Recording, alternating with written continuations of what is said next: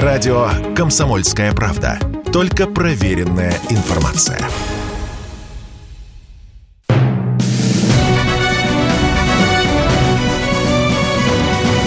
Клуб знаменитых путешественников. Совместный проект Русского географического общества и радио «Комсомольская правда». Здравствуйте, уважаемые любители приключений. У микрофона Евгений Сазонов, а значит в эфире совместная программа Русского географического общества и радио «Комсомольская правда» «Клуб знаменитых путешественников».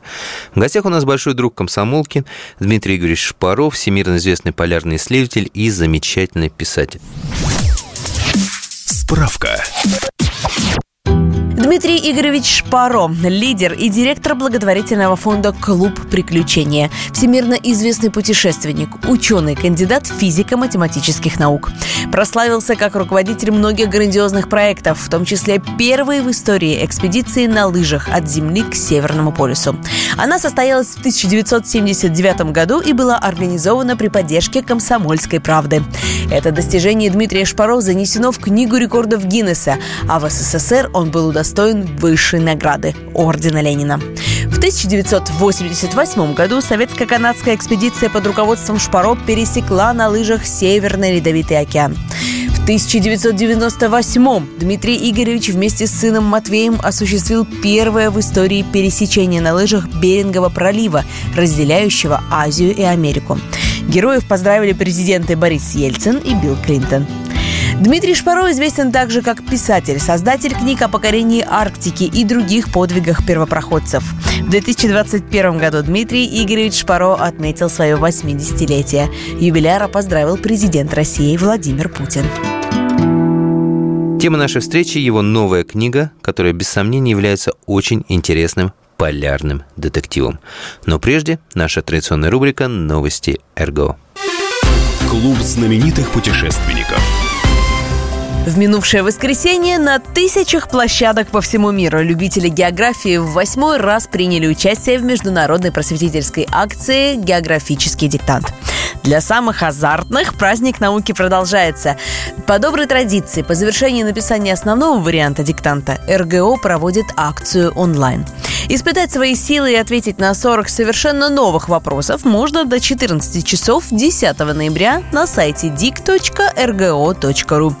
Регистрация не нужна, а результат известен сразу после выполнения всех заданий.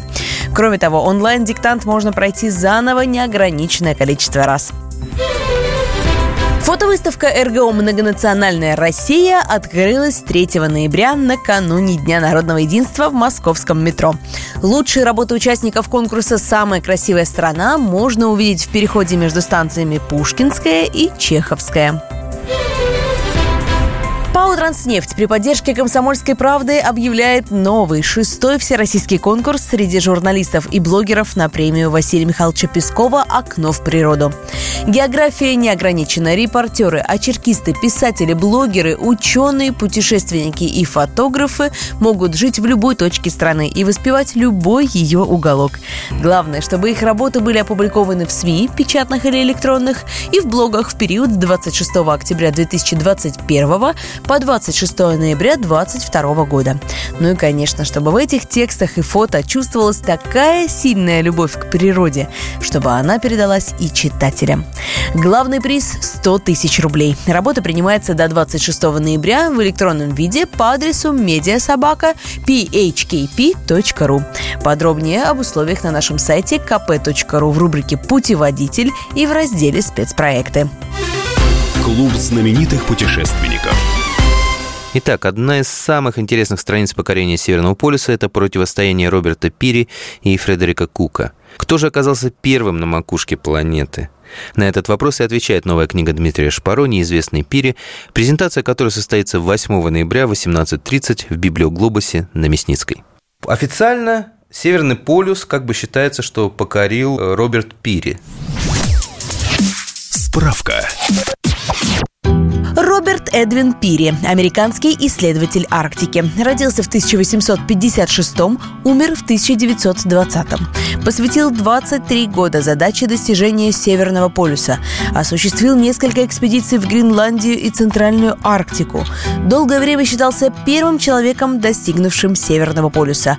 По его утверждению, это произошло 6 апреля 1909 года. Однако исследователи все больше сомневаются не только в его первенстве, но и вообще, что он был на полюсе. На самом деле, кто?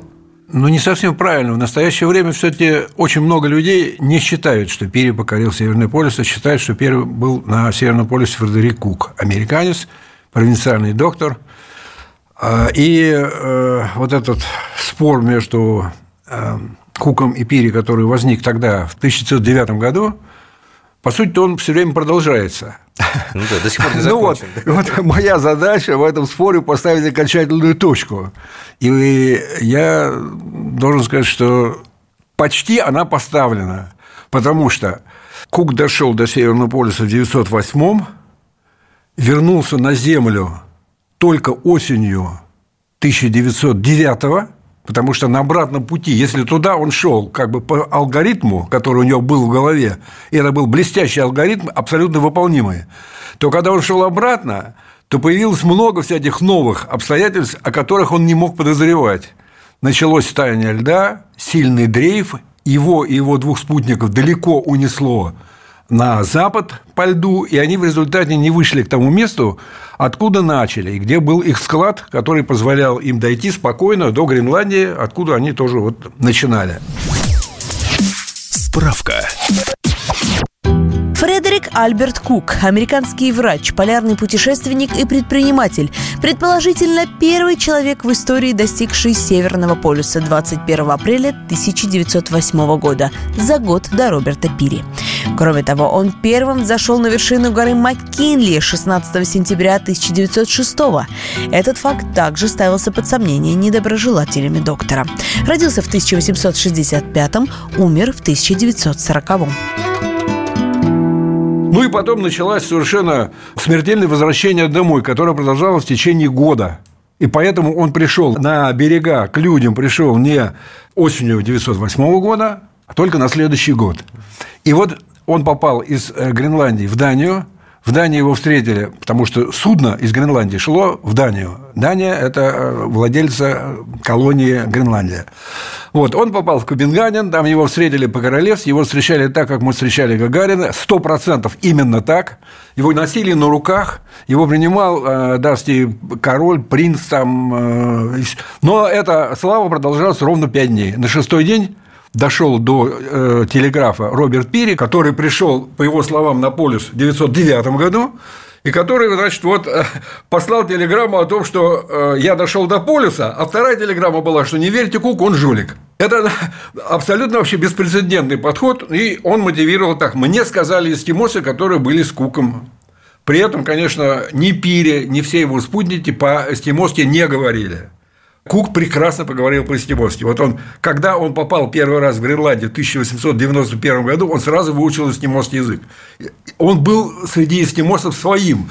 Это первое колоссальное разли... различие между этими двумя людьми. Ну вот и дальше началась э, дикая э, борьба, которая сначала была все-таки как-то с успехом на, на стороне Кука, потому что американцы не любили Пири и считали, что он наглый, что он хам, что он слишком самоуверенный, а Кук же производил впечатление такого все-таки достаточно беззащитного, очень прямого, очень интеллигентного человека, который вроде как в этих спорах за себя и постоять не может. Это всегда, конечно, людей, особенно простых людей, располагает. Но э, у э, Пири была армия юристов, богатых друзей, там, членов Конгресса там, и так далее, и так далее. То есть журналистов внутренняя, еще. внутренняя сила Пири, которая, безусловно, была, его характер, его жесткость, его прямолинейность, его э, напористость, в общем, там целый, в общем, букет таких достаточно положительных качеств, с одной стороны, с другой стороны, поддержка очень богатых людей и, соответственно, поддержка властей, хотя не государство. Тут, конечно, нельзя сказать, что государство в лице вот там э, Госдепартамента, предположим, там гнобило Кука. Такого, конечно, не было 100%. Понимаешь, вот враг народа в Советском Союзе и враг народа в э, Соединенных Штатах – это разные вещи. Там он враг не государства, которое его ссылает там, в ГУЛАГ, а он враг богатых властных людей. И богатые властные люди, они могут сделать, по сути дела, то же самое, что государство. И вот эта, значит, колоссальная битва, которая началась между этими двумя гигантами, она закончилась тем, что в конце этого года, зимой 909 года, Кук, за которым была слежка, которого уже в газеты сравняли с землей, с грязью, Чё он даже? Для того, чтобы спасти свою жизнь, вот физически смыслом, чтобы его никто не пристрелил, с одной стороны, а с другой стороны, чтобы сохранить себя, потому что он уже был, он же после этого колоссального вот двухлетнего пребывания в Арктике, он был, понимаете, уже очень сильно истощен после этого колоссального приема в Копенгагене и потом вот этой начавшейся борьбы, он внутренне был абсолютно истощен. Я вот думаю, что на самом деле то, что он не свихнулся, то он остался, в общем, цельным человеком, это вот на самом деле тоже свидетельство его колоссальной силы. И он в конце 1909 года вместе с женой инкогнито уплыл в Южную Америку. И там э, в горах совершил какие-то восхождения, какие-то походы, не претендуя ни на какие там а, лавры первооткрывателя, а просто отдыхая. Ну вот он отдыхал там достаточно долго, полностью восстановился. Потом инкогнито опять-таки приехал в Лондон и заявил, что я начинаю борьбу. Значит, я не отказываюсь от э, своего вот, титула первого открывателя Северного полюса, и я считаю, что значит, я вот восстановился и готов к борьбе. Мы ненадолго прервемся. Напомню, что в прямом эфире работает совместная программа Русского географического общества и радио «Комсомольская правда» «Клуб знаменитых путешественников». У микрофона постоянно ведущий Евгений Сазонов, а в гостях у нас легендарный полярник Дмитрий Шпаро, автор полярного детектива «Неизвестный Пири». Встретимся через несколько минут. Радио «Комсомольская правда». Никаких фейков, только правда.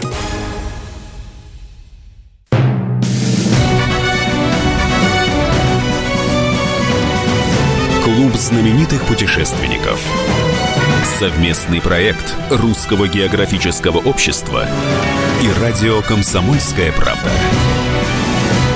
И снова здравствуйте, уважаемые радиослушатели. В эфире совместная программа Русского географического общества и радио «Комсомольская правда» Клуб знаменитых путешественников. У микрофона постоянно ведущий Евгений Сазонов.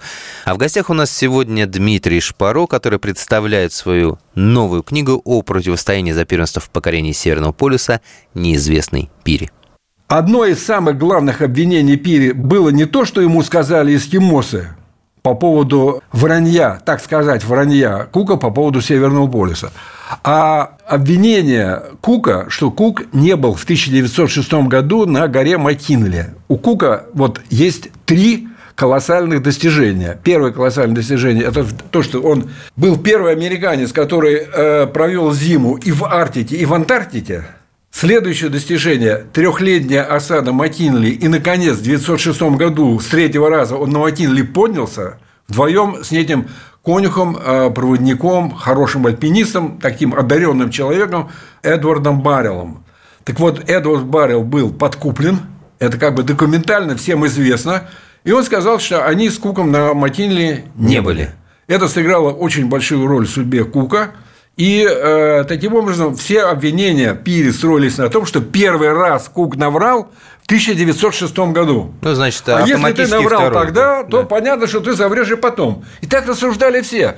Был такой, э, ну вот с моей точки зрения, неприятный э, полярный герой Стефансон. Значит, э, это тот человек, который пытался все время э, колонизировать Врандель, то э, Врандель канадский, то э, Врандель, остров Врандель, Остров, то, значит, английский. Потом, в более поздние времена, стал стопроцентным другом Советского Союза. Так вот этот вот э, Стефансон, он самым гадостным образом вот сыграл большую роль э, в том, чтобы вот эта ложь по поводу Маккинли как бы казалась правдой. Ну и э, бедный Кух, значит, он оборонялся. И на одну сторону надо было доказать, что я был на Маккинли. Я там оставил записку, я вот на следующий год пойду на Маккинли. Вот. И доказать, что он был на Северном полюсе. Ну, и ему просто не хватало сил, у него не хватало ресурсов, а напор все время был сильнее, сильнее, сильнее. И поэтому, когда вот, э, ну, вот я как бы поставил перед собой задачу оправдать Кука и доказать вот белому свету, что первым на Северном полюсе был э, Фредерик Кук, то я подумал, что прежде всего надо доказать, что он был на Макинле. Мне повезло очень сильно в жизни, потому что в 2002 году у нас была совершенно прекрасная экспедиция нашего клуба, когда Матвей а, во главе 11 альпинистов поднялся на Матинле. Экспедиция была абсолютно беспрецедентная, потому что два из среди этих 11 были ребята в колясках. Инвалиды, да. Это, значит, в первый раз в истории на высоту выше 6 тысяч метров поднялись колясочники. Первый раз. Это никогда этого не было. 6194 метра Матинля. Ну, и пришлось очень основательно изучить историю Макиная. В 2005 и 2006 году, уже зная Макинли, мы организовали э, два путешествия на Макинле, когда поднимались на Матинле два классных альпиниста – Олег Бонарь и э, э, Витя Афанасьев. Они шли, как мы считали, точно по маршруту Кука. А считали, вот недруги, враги Кука, что тот путь, который Кук придумал и описал в своих э, дневниках о подъеме восхождения на Матинле, что это все ложь что этого пути нет, и по нему пройти невозможно. Так вот, значит, в той книжке, которая у меня вышла первая, которая называется э, «Кук на вершине континента. Возвращаем великому американцу гору Матинле», в этой книжке абсолютно расписаны рисунки, карты, как он поднимался, весь его маршрут, и по этому маршруту э, Витя и Олег просто прошли физически. В этой книжке все доказательства того, что Кук в самом деле был на Матильне. И таким образом для нас, вот обывателей, для нас, вот землян, э, надо э, сказать совершенно определенно, что он, по крайней мере, в этом случае, жуликом не был – это не мистификация, это на самом деле победа над Матильдой. Ну а тогда дальше. Какие же основания этого честного человека, этого героического американца обвинять в том, что он не был на Северном полюсе? И тогда я подумал, а вот у меня материал копился, и как бы голова-то вот немножко пухла от того, что этот материал копится. И тогда я подумал, что на самом деле надо следующую книжку писать не Кук на вершине планеты – первая книжка на вершине континента. О Пире. А о том, какой же был Пире. Давайте посмотрим. Не только а, по поводу того, что Кук честный, а по поводу того, какой сам Пире, какой он Пире, какой он, кто обвиняет Кука. Ну и в результате родилась вот эта книжка «Неизвестный Пире». Из этой книжки понятно, что Пире негодяй, что он э, человек, для которого не существует чести – это бесчестный человек, от которого можно ожидать любой подлости, любой гадости. Да, он великий полярный исследователь, за, на его счету, значит, вот там колоссальная борьба с Арктикой, какие-то достижения первые в Гренландии, но эти первые достижения в Гренландии, хотя они вошли в летопись вот, арктических достижений, арктических рекордов, они были сделаны, когда он уже был достаточно в среднем возрасте. И после того, как он поредял на одной ноге 8 пальцев – и стал фактически э, калекой. После того, как, значит, э, все-таки года копились и копились, и к Северному полюсу он ходил пять раз, а пять раз это, по крайней мере, пять лет, а на самом деле это не пять лет, а там 10 лет, то, когда он пошел к Северному полюсу вот хромым в 1909 году, ему было уже 52 года. О каких же героических событиях могла э, идти речь? И потом дальше начинается масса всяких аргументов по поводу того, каким же образом он попал на Северный полюс. И вот мы видим на самом деле, что все, что он говорил, просто реально не может быть правдой. Не может быть правдой. По вашим раскладкам, Пири все-таки он на полюсе был? Нет. То есть он даже до полюса не дошел, Нет, получается? Конечно, он не был на полюсе. Он не мог быть на полюсе, потому что если бы он был на полюсе, то тогда должны были быть какие-то доказательства этого. И кроме того, вот я хотел как раз сейчас об этом сказать. Там совершенно адская, совершенно несуразная скорость ага. движения по льду. Так. так просто не может быть. Но вот есть совершенно поразительный факт, который надо вот как-то чуть-чуть понять. Вот любой путешественник это легко поймет. Когда Амундсен шел к Южному полюсу, это 1912 год, значит, у него в экспедиции было пять человек. Из них четверо штурмана, которые великолепно определяли высоту Солнца и определяли свое местоположение. Каждый из них умел это делать. Пири этого на маршруте к Северному полюсу не делал ни разу. Ни разу. Он ни разу не определял свою долготу. То есть он не знал, идет он вправо, идет влево. Он считал, что он идет все время прямо. Но идти все время прямо невозможно, невозможно. потому что лед движется. Лед движется. И кроме того, у человека, у которого есть компас, этот компас, он достаточно неточный, потому что есть магнитное склонение. А магнитное склонение в ту пору было абсолютно неизвестно. Оно и сейчас на самом деле очень хромает. Если сейчас идти не с GPS, а идти Северному полюсу по э, компасу, то ты тоже придешь неизвестно куда, потому что ты должен все время определять и магнитное склонение тоже. Магнитное склонение – это угол между направлением на магнитный полюс северный и на э, географический северный полюс. Это вот магнитное склонение. Он его не знал. Значит, каким образом мог идти прямо? Абсолютно непонятно. Так вот, я возвращаюсь к Каменцеву. И вот они шли, э, все эти бравые лыжники великолепные, у них были э, собачьи упряжки, на собачьих упряжках были вот такие вмонтированные большие компаса специальные, значит, у них были колеса, одометры, которые отсчитывали километры, то есть они были великолепно экипированы и вооружены, вооружены снаряжением. И много всего знали. Амундсен, героическая личность, который, может быть, самый лучший полярный исследователь. И вот когда до, до Южного полюса оставалось 172 километра, они решили, что последние 172 километра они здесь вот сделают э, навигационные вычисления и пойдут к Северному. И вот они, когда Юж, они вышли на Южный полюс, то они ошиблись на, может быть, 20 километров, на 6 километров. Ну, в общем, насколько-то много километров они все-таки ошиблись. Хотя они шли по неподвижной Антарктиде, великолепная а, навигация, великолепные компаса и не дрейфующий лед, а, а постоянный ледник, Антарктида, ледник, твер, твердый лед. А у Пири, который шел не 172 километра, а 800 километров от Земли до Южного полюса, он пришел на Северный полюс с ошибкой всего 4 мили.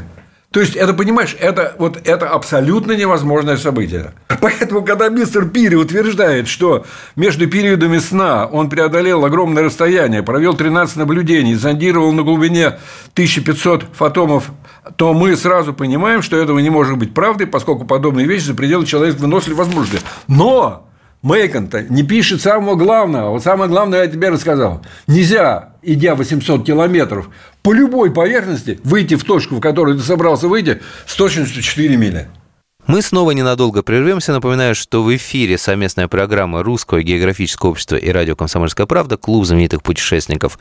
У микрофона постоянно ведущий Евгений Сазонов, а в гостях у меня Дмитрий Игоревич Шпаро, легендарный полярник и не менее легендарный писатель. Он представляет свою новую книгу «Неизвестный Пири». Встретимся через пару минут.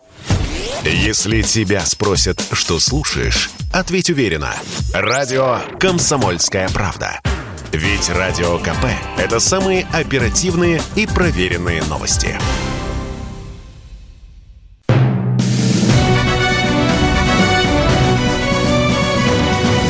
Клуб знаменитых путешественников. Совместный проект Русского географического общества и радио «Комсомольская правда». И снова здравствуйте, дорогие радиослушатели. В эфире совместная программа Русского географического общества и радио «Комсомольская правда» «Клуб знаменитых путешественников». У микрофона постоянно ведущий Евгений Сазонов, а в гостях у меня легендарный полярник Дмитрий Шпаро. Не только полярник, но и легендарный писатель, который представляет свою новую книгу о битве за покорение Северного полюса. Называется она «Неизвестный Пири». Э, кроме слов э, Пири о том, что он достиг Северного полюса, какие у него были доказательства? Никаких. У него не было доказательств. То есть ему поверили на слово? Видишь как?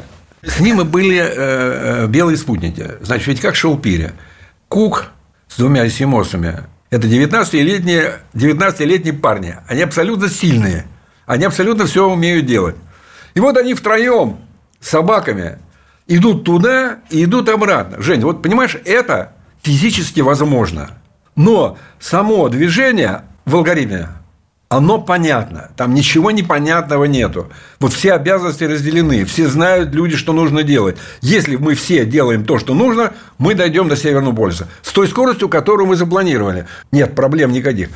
Так и у Кука. Что касается Пири, то э, значит, отряды, которые его сопровождают и возвращаются. Масса эскимосов, масса собак и белые. Ну, во-первых, его слуга чернокожий Хэнсон, угу. который, который вместе с четырьмя эскимосами доходит до Северного полюса вместе с Пири, который так же, как угу. эскимосы, неграмотен.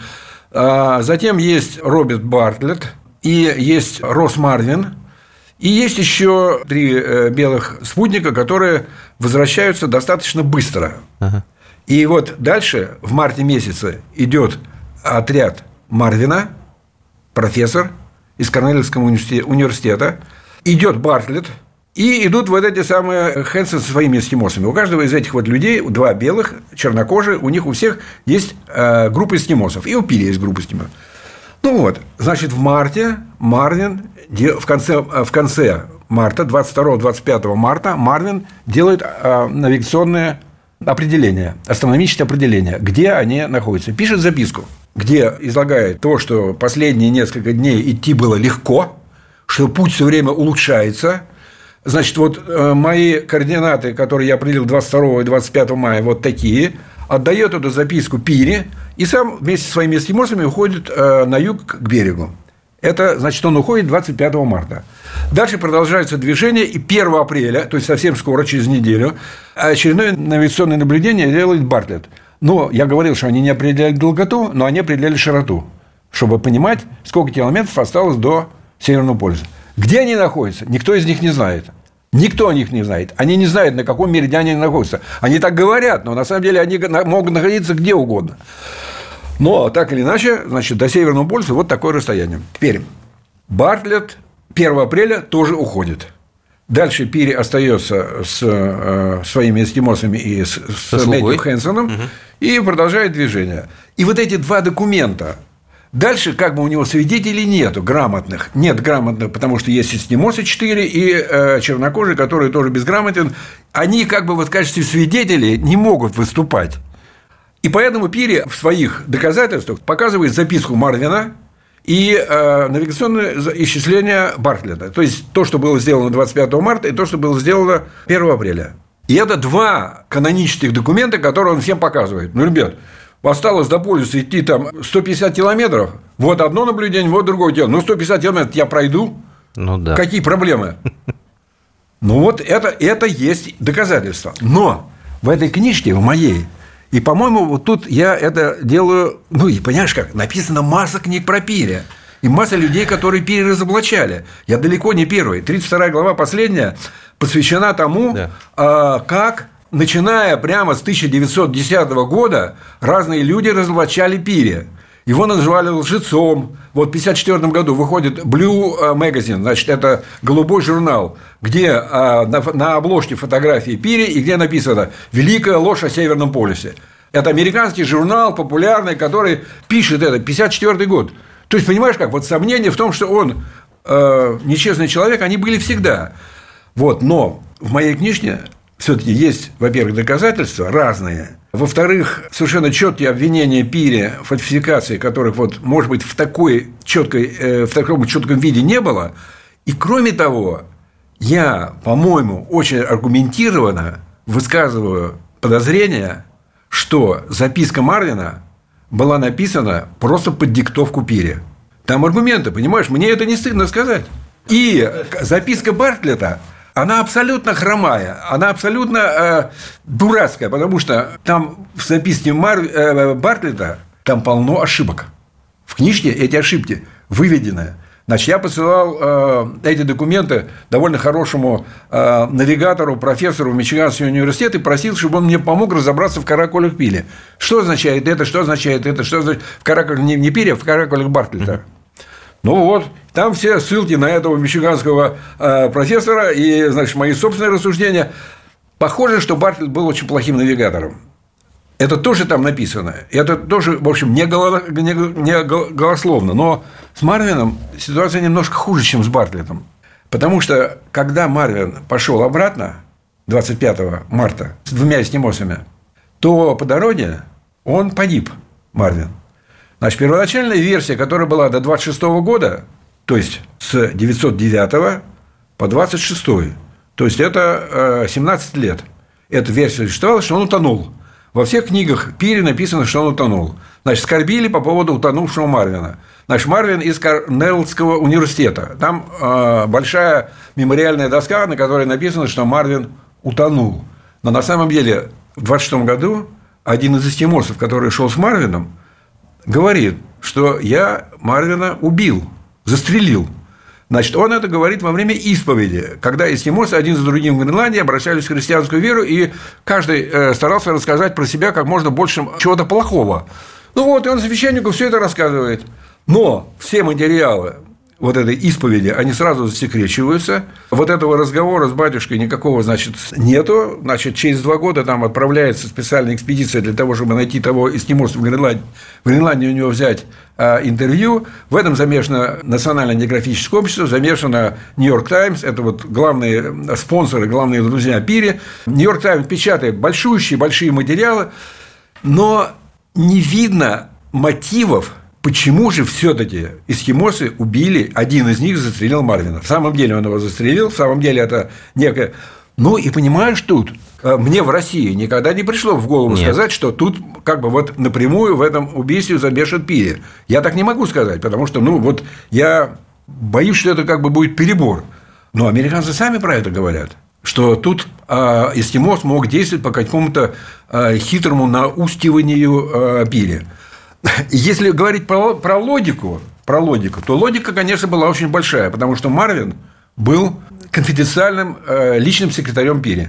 Когда они на Рузвельте шли туда, к месту старта, то он писал конфиденциальные письма Пири, и, конечно, он знал очень много всего, чего на самом деле лучше бы, чтобы никто не знал. И это факт абсолютный, потому что какие-то письма Марвина сохранились. Не те, которые писал э, он под диктовку Пире, а те, которые просто он сам писал своему близкому другу, своей маме. В книжке приводятся некоторые письма Марвина. И он э, в этих письмах пишет, но больше я тебе сказать не могу, потому что я связан тем, что я работаю у Пири, он мне платит деньги. Значит, это э, информация конфиденциальная, так что я замолкаю. Извини меня, я замолкаю. То есть, как бы за этими словами может крыться все что угодно, может и не крыться. Дмитрий Ильич, ну это реально детектив какой-то. Вот. И детектив, в котором Во, похищают не алмаз, мне а очень Северный хотелось полюс. бы, чтобы в Америке нашелся человек, который раскопал бы всю эту историю с Марвином. Но, к сожалению, вот такого человека не находится. Значит, э, есть очень хорошие, в ней полно в моей книжке ссылки на такое исследование э, Брайса, автор Роберт Брайс, а, книга э, про Кука и Пири, он э, пишет, что вот в Америке, конечно, высказываются предположения, э, что Марвин погиб, потому что так захотел Пири. Это пишет Брайс. И там это в книжке моей цитируется. Но я, это Брайс пишет, считаю, что аргументов все-таки совсем недостаточно. Но, понимаешь, конечно, обвинить в этом пире задним числом невозможно, потому ну, что ну, доказательства, как, доказательства, убийство доказательства. человека это все-таки не хухры-мухры. Ну да. Ну вот, поэтому этот э, вопрос такой немножко осторожный. Но возвращаясь к тому, что записка Марвина была написана под диктовку, под диктовку Пири, это крайне вероятно. Это крайне вероятно, потому что в этой записке написано, что последние дни лед все время улучшается, и это было нужно Пире для того, чтобы потом, когда он пошел с бешеной скоростью, эта бешеная скорость была оправдана. Объяснено. Что, дескать, все да, стало да, абсолютно да, да, ровно. И вот, дескать, Марвин всех подготовляет к тому, что стало все лучше, лучше, лучше. Но это ложь, потому что последние дни, вот эти вот перед 22 и 21 мартом, вся экспедиция, она шла таким образом. Впереди шло, шел Бартлетт и Хэнсон, а с отставанием на сутки шел Марвин и Пири. Поэтому Хэнсон и Бартлетт они видели, они прокладывали дорогу для того, чтобы э, Пири было легче, это сто процентов, это, это нормально, тут никаких претензий нету. Они шли, и они боролись реально вот со льдами. А дальше, в общем, была некая уже почти проторенная лыжня, так сказать, ну, не лыжня, а собачий след, и по этому пути шли Пири и Марвин. Мы сейчас уйдем на небольшой перерыв. Напоминаю, что вы слушаете «Клуб знаменитых путешественников», совместную программу Русского географического общества и радио «Комсомольская правда». У микрофона для вас работает Евгений Сазонов, а в гостях у меня Дмитрий Шпаро, легендарный полярный исследователь и не менее легендарный писатель. Он сегодня презентует свою новую книгу «Неизвестный Пири». Радио «Комсомольская правда». Мы быстрее телеграм-каналов.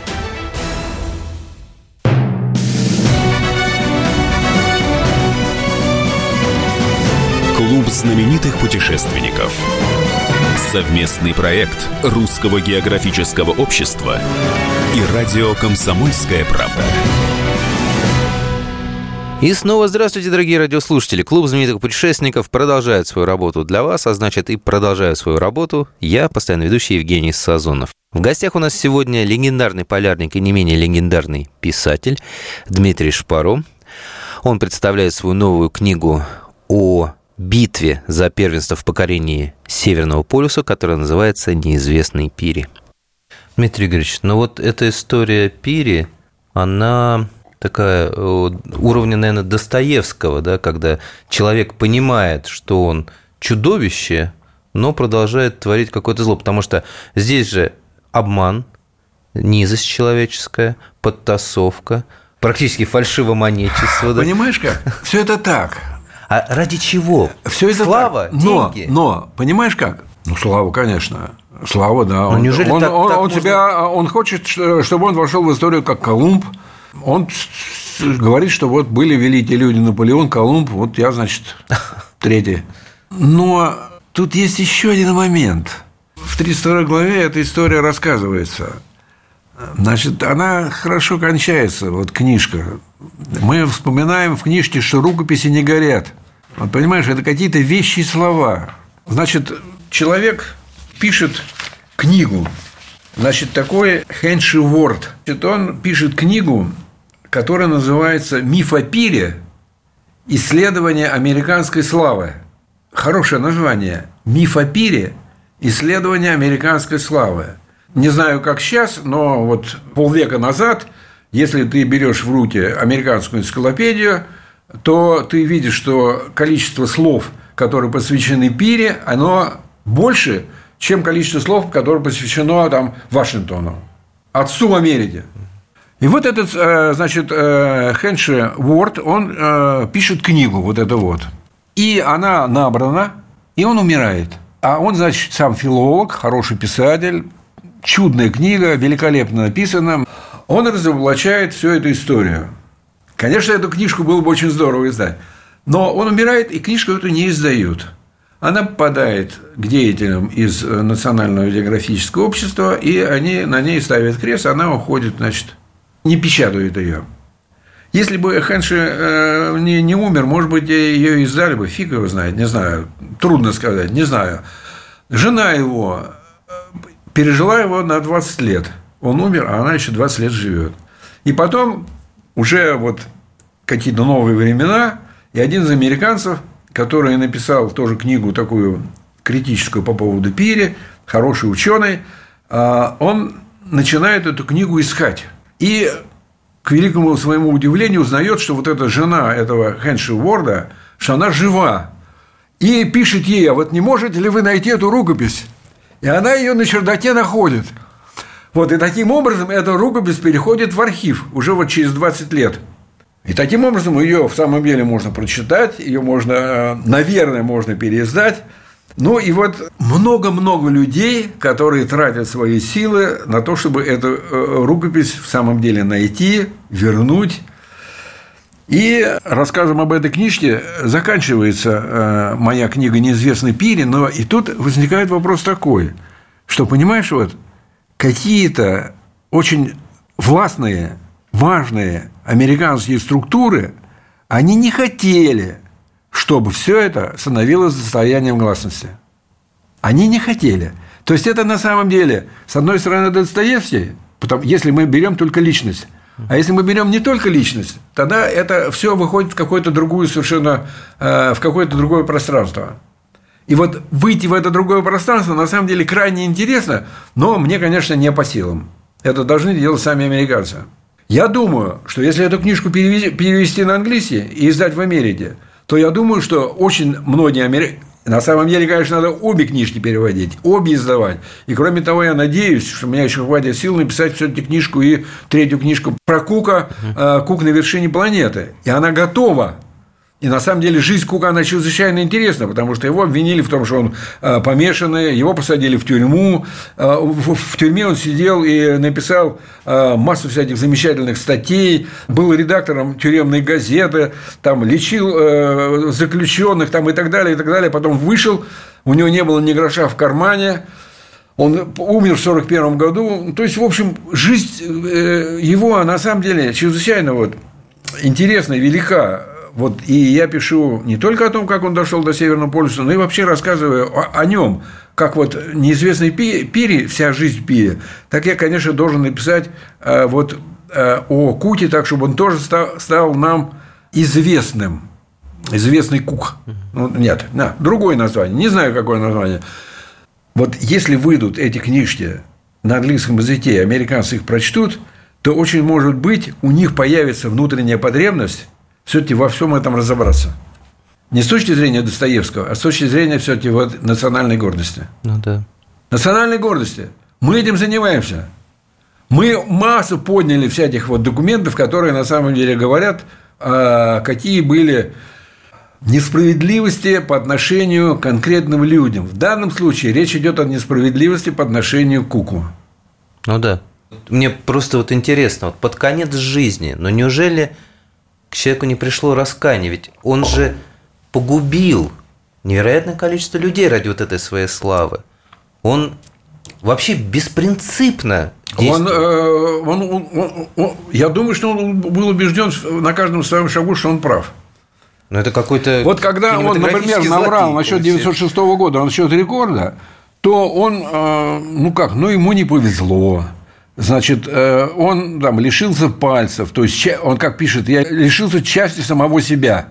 У него семья там разрушена, у него умерла дома мама, когда он был э, на зим, зимовал, а мама там в Америке умерла. То есть на самом деле он прошел через какие-то дикие э, нравственные мути, физические мути, через какие-то испытания, пропустил через испытания свою семью, и он считает, что он заслужил того, чтобы быть первым. И вот это вот рекорд, это как бы заслужено. И поэтому, если я там приврал и э, приплюсовал себе там 30 э, миль для того, чтобы все-таки оправданно э, меня вознесли на пьедестал, я на пьедестале должен стоять. Ну вот, вот, и люди должны меня поставить на пьедестал. Ну, это все нормально. И поэтому все остальное уходит в бок. Да, у него а, отсутствует, вот что отсутствует? Вот что, что отсутствует? Душа? Ну да, вот душа отсутствует, да. Похоже, он имел в виду, что когда потерял часть себя, он имел в виду, наверное, не только пальцы. Но такое ощущение, что он потерял тогда именно душу. Вообще, конечно, удивительная история. У меня до сих пор...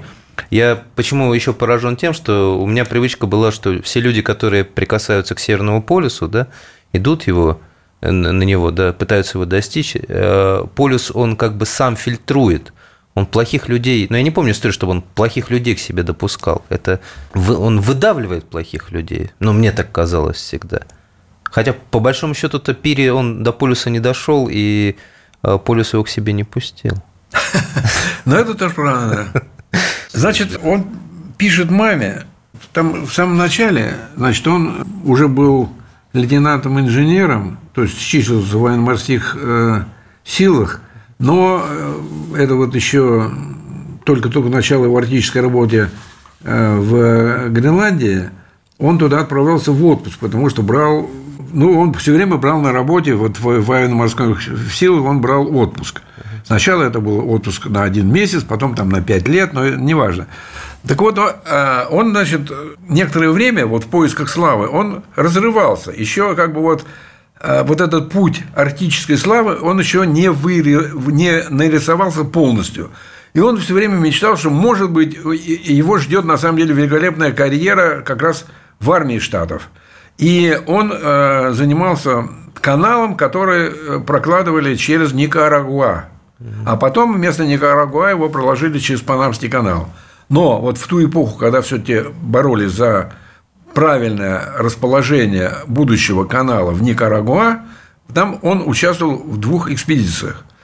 И вот у него был начальник, который к нему очень хорошо относился, потому что Пири по-настоящему много работал и вообще все делал очень правильно.